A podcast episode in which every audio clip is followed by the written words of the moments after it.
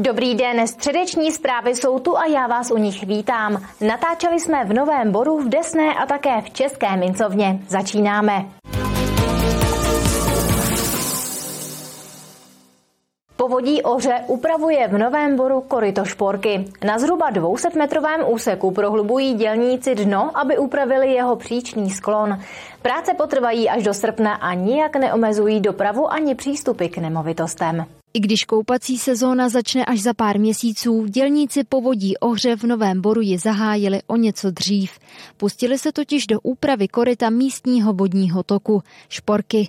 Lomovým kamenem například spevňují břehy a dna. Současně se zajišťují koryta vybudováním zděných příčných prahů, to je vlastně ve dně a je to ode zdi ke zdi a pro rybí obsádku jsou tam osazený velký balvany do dna, aby tam prostě byly ukryty pro ryby. Koryto se upravuje také proto, aby nedocházelo k výraznému zanášení vody. Je to vzhledem k tomu, že byly vzhledem třeba i k těžbě dřeva tady přerušeny ty vodoteče, které tady byly stabilní a ten průtok té vody není tak velký jako třeba v Dobranovském potoce Bukované, kde máme velký problém. Práce probíhají na zhruba 200-metrovém úseku od mostku ve Volkrově ulici až ke křížení s ulicí Husova.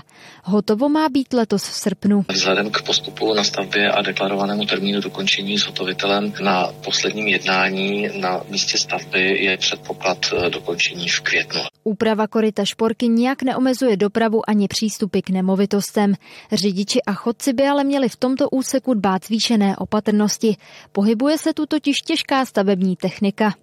Kateřina Třmínková, televize RTM+.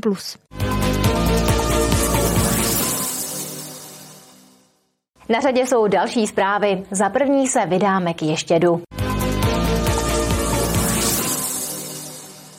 České dráhy by chtěly mít do konce dubna hotové odhady ceny nemovitostí a pozemků lanovky na Ještět. Už mají vybraného znalce, který dělá posudek na hodnotu majetku. Na straně města výběr znalce pokračuje. Znalecké posudky musí být dva, aby cena byla ověřená z obou stran.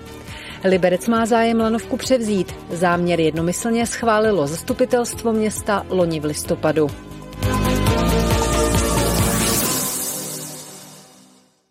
Liberečtí kriminalisté zadrželi 42-letého muže z Frýdlanska, který odběratelům vydával z okna svého bytu drogy. Kriminalisté ho zadrželi přímo v místě jeho bydliště. Při domovní prohlídce kriminalisté nalezli nejen finanční hotovost, ale také předpřipravených 200 gramů marihuany a pervitinu. Muži za to hrozí vězení od 2 do 10 let, stíhán je vazebně.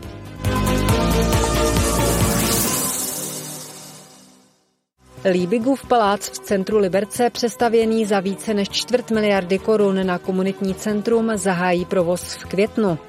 První akcí bude prvomájová Líbigova jízda automobilových veteránů.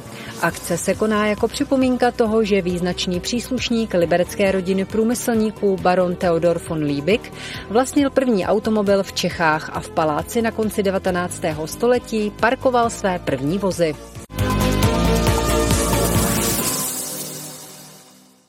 Desná pokračuje v modernizaci mateřské školy. V nejbližších dnech zahájí výstavbu nového multifunkčního hřiště. Pokračovat chce i uvnitř školky, a to modernizací třídy a kotelny.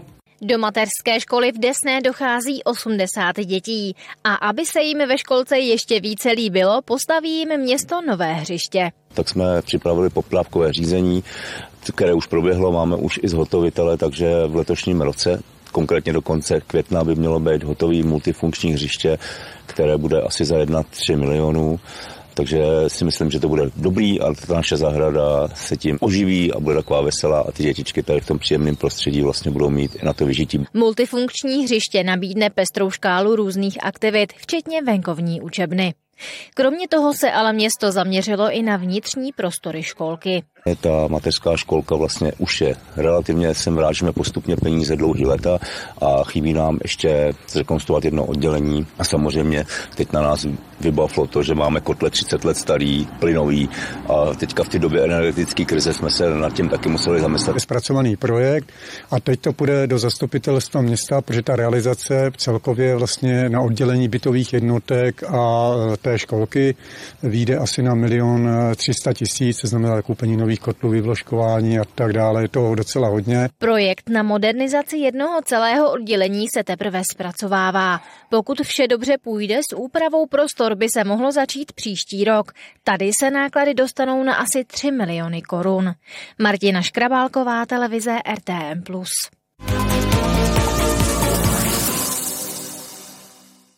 Pokračujeme dál. Je tu rychlý přehled dění v regionu. Za první zprávou se vydáme do Hrádku nad Nisou.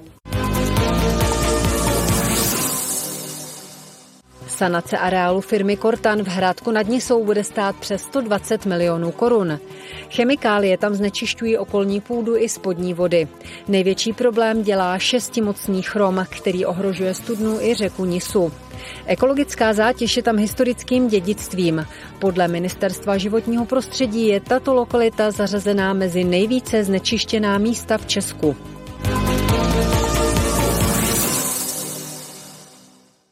Městský úřad v České Lípě nebude od letošního roku posílat lidem složenky k úhradě poplatku za psa.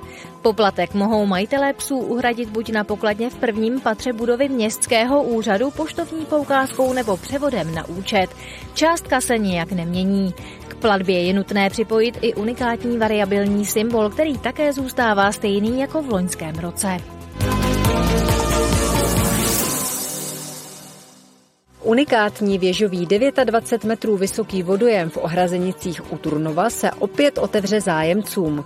Pro velký zájem bude zpřístupněn v sobotu 25. března v čase od 10 do 12 hodin. Vstup je zdarma. Pro veřejnost se vyhlídka otevírá pouze několikrát do roka v rámci Dne otevřených dveří.